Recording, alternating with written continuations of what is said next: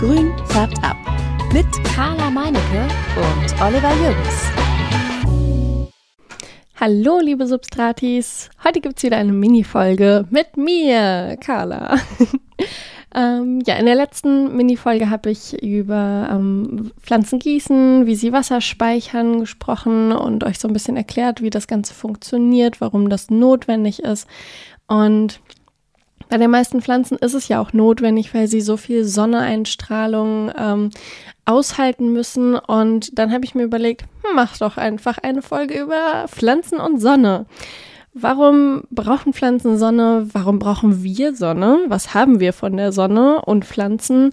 Wo haben wir Gemeinsamkeiten? Und äh, natürlich auch, welche Pflanzen eignen sich für den sonnigen Platz bei euch zu Hause? Das werdet ihr alles in dieser Folge erfahren und ich wünsche euch viel Spaß beim Hören. Jeder hat es schon mal gehört. Warst du so lange drin? Alter, du hast echt schlechte Laune, du hast ja voll den Lagerkoller. Du solltest echt mal rausgehen, ein bisschen Sonne tanken. Mir geht das zumindest oft so, wenn es vor allem auch dunkel draußen ist. In den Wintermonaten ist es ganz schlimm. Und ähm, ja, ein Spaziergang draußen, der ist so ein richtiger Stimmungserheller. Und das ist auch ja wissenschaftlich nachgewiesen. Ähm, wenn du rausgehst, dann baust du Vitamin D auf. Das ist ein fettlösliches ähm, Vitamin, was dein Körper ganz dolle braucht. Und ähm, ja, du, du bildest dann Nährstoffe, deine Stimmung wird besser, Serotonin wird ausgeschüttet und das sind alles so Faktoren, die die Sonne einfach nur beeinflusst. Natürlich kann man auch Vitamin D supplementieren, macht nur nicht so viel Spaß, wie in die Sonne zu gucken. Pflanzen haben einen anderen Mechanismus und den haben wir alle schon mal gehört, da haben wir auch ganz oft schon mal drüber gesprochen und zwar Photosynthese. Pflanzen betreiben Photosynthese, um Energie zu gewinnen und dabei setzen sie C O zwei, also Kohlenstoffdioxid und H zwei O, Wasser, ähm, ein mit dem Sonnenlicht und das wandeln sie in Glucose, also Zucker und O zwei, Sauerstoff um. Können die Pflanzen keine Photosynthese betreiben, wie zum Beispiel bei unseren Monstera deliciosa variegatas oder den Syngonium Albo Variegata, haben die Pflanzen Probleme bei der Energiegewinnung. Und dadurch könnte das oder wird das Wachstum eingeschränkt, die Pflanze kann sich nicht mehr reproduzieren und auch weitere Funktionen, die für die Pflanze wichtig ist, äh, zur Erhaltung und ähm, ja, zum Fortbestand der Pflanze, können dann nicht funktionieren. Und wir haben auch alle schon mal irgendwie ein bisschen zu lange in der Sonne gesessen, ein bisschen rot geworden, danach war es wieder braun und man hat sich das alles so schön geredet. So schön ist das Ganze gar nicht. Weil bei uns ist es nämlich so, dass wir durch die Sonneneinstrahlung natürlich schön äh, Melan- Melanin? Melanin? Melatonin? Oh mein Gott. Es heißt Melatonin, genau, Melatonin ähm, produzieren, das unserer sehr weißen Haut einen schönen dunkel, äh, dunkles, ähm, ja, nicht dunkel, äh, braunen Touch verleiht. Dem einen mehr, dem anderen weniger. Wir haben das auch in den Augen, das ist unterschiedlich ausgeprägt. Mein, manche haben halt blaue Augen, da ist es wenig vertreten. Andere haben sehr dunkle Augen, braun, grün, da ist es dann mehr vertreten. Und äh, ja, Bei ähm, uns ist es halt dann so, dass wir dann diese Verfärbungen auf der Haut bekommen, wie ich es jetzt einfach mal unschön nenne, weil es auch gar nicht so schön ist. Und ähm, das führt zu Hautschäden, Hautreizungen, dem allbekannten Sonnenkre- äh, Sonnenkrebs, oh Gott, Sonnenbrand, ähm, welcher dann zu Hautkrebs führen kann, weil wir durch diese Strahlen, die auf unsere Haut treffen, einen Zelltod verursachen können.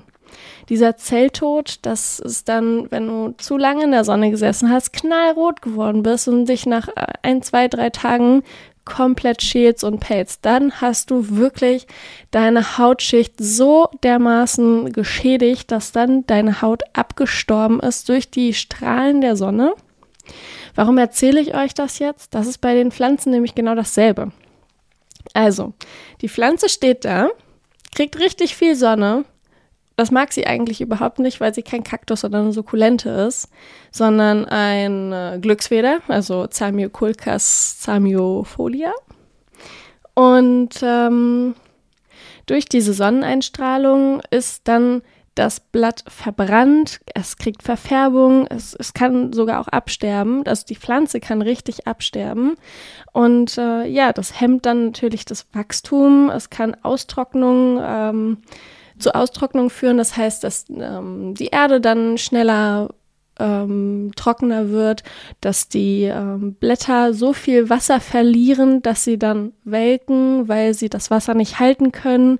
Die Photosynthese wird gestört, das heißt auch die Energiegewinnung in der Pflanze kann nicht normal stattfinden und somit haben wir eine Pflanze, die degeneriert ist, die Verbrennung hat, die Verfärbung hat, die im Wachstum gehemmt ist und äh, welke Blätter hat, weil sie keine Energie hat. Was haben wir für eine Pflanze, die ist so, so ja, labberig, weich, die fühlt sich nicht so toll an.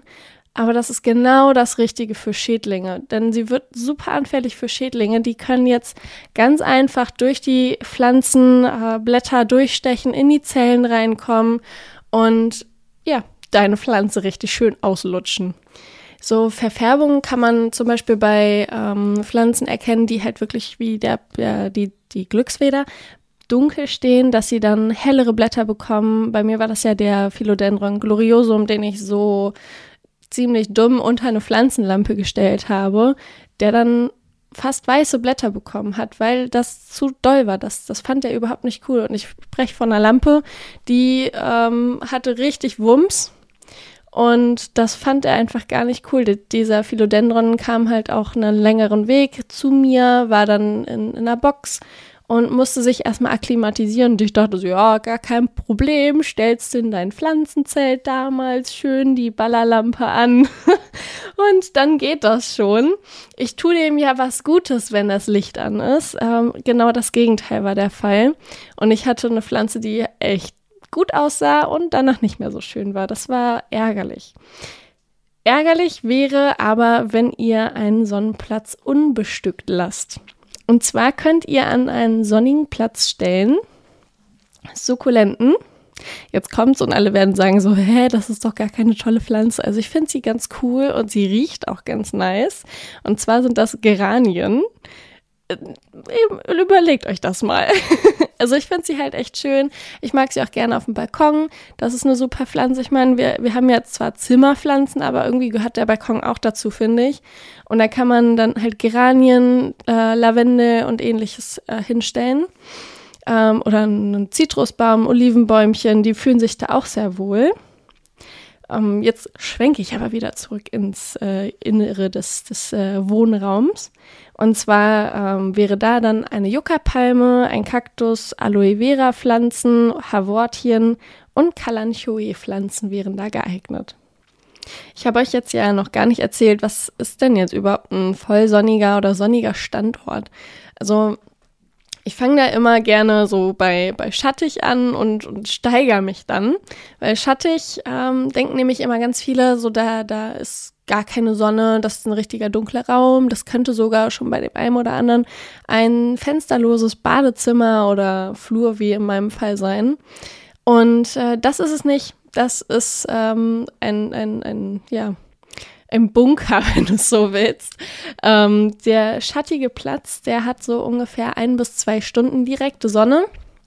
Das ähm, ist dann Morgen- oder Abendsonne, also wirklich wenig Licht und ähm, wenig Licht äh, für die Pflanze. Und dann steigern wir uns von ähm, zwei bis vier Stunden auf den halbschattigen ähm, Bereich. Das ist dann auch Morgen- oder Abendsonne. Die ähm, sonnige Zeitphase ist für mich dann ab vier Stunden bis sechs Stunden. Und alles, was da drüber ist, das ist ein voll sonniger Platz, weil du dann halt wirklich sechs, mindestens sechs Stunden lang Sonne hast. Und das muss auch jemand erstmal aushalten. Stell dich doch mal in die Sonne sechs Stunden lang. Da kriegst du auch einen Hitzschlag, äh, einen Sonnenstich und, keine Ahnung, Hautkrebs gratis dazu. Das ist einfach zu viel. Und das können auch viele Pflanzen nicht ab. Weil das, was ich gerade schon angesprochen hatte, manche Zimmerpflanzen überhitzen einfach. Wir haben ja ähm, in unserer Wohnung keinen Wind. Da, da, da kann jetzt äh, die Strahlung zwar eintreffen auf die Pflanze, Aber der Wind trägt dann nicht dazu bei, dass die äh, Pflanze dann so ein bisschen runterkühlt. Das haben wir in unseren Wohnungen nicht. Das heißt, dass die Pflanze wirklich dann da wie ja, so in so einem Backofen dann in unserer Wohnung steht. Dazu kommt dann auch noch, dass du vielleicht im Dachgeschoss wohnst oder so und dann sowieso schon dreißig, vierzig Grad da oben, ohne Wind, also wenn du nicht gelüftet hast, hast. Und das findet eine Pflanze irgendwann dann auch nicht cool. Beim Kaktus ist das wahrscheinlich gar kein Problem oder so eine Sukkulente, aber dann wäre doch eine Geranie oder eine Yucca-Pflanze dann, dann ja doch eher etwas äh, angetan, wenn du sie ein bisschen weiter zurückstellst und ähm, auch lüftest, weil das tut dir bestimmt auch gut.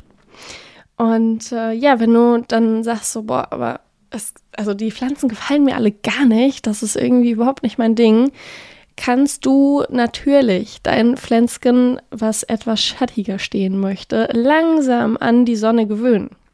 Langsam an die Sonne gewöhnen heißt aber auch wirklich über einen langen Zeitraum immer wieder etwas heller stellen. Und ähm, wir reden jetzt hier von halbschattigen Pflanzen, die du sonnig stellen möchtest. Ähm, ich referiere da gerne zurück auf meine äh, Erklärung eben gerade. Und zwar würdest du dann die halbschattige Pflanze jeden Tag immer so ein bis zwei Stunden mal mehr dazustellen in die richtige Sonne, dass sie sich daran anpasst und dass sie sich, ähm, ja, damit dann irgendwie arrangiert, dass die neuen Blätter dann schon vielleicht, ähm, wie nennt man das, hm, strapazierfähiger sind.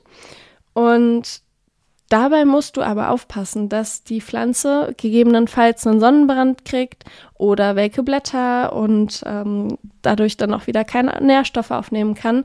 Deswegen musst du da wirklich mit Fingerspitzengefühl und deinem grünen Daumen ähm, ja, ein langsames äh, Annäherungsversuch äh, mit der Sonne starten.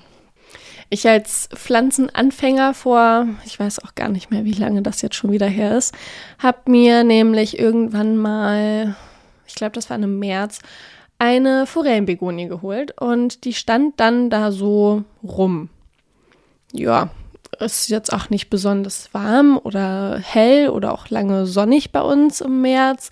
Also stand die dann da im Fenster, da geht dann so um zehn Uhr die Sonne rum und die bleibt dann da auch echt so bis vierzehn Uhr.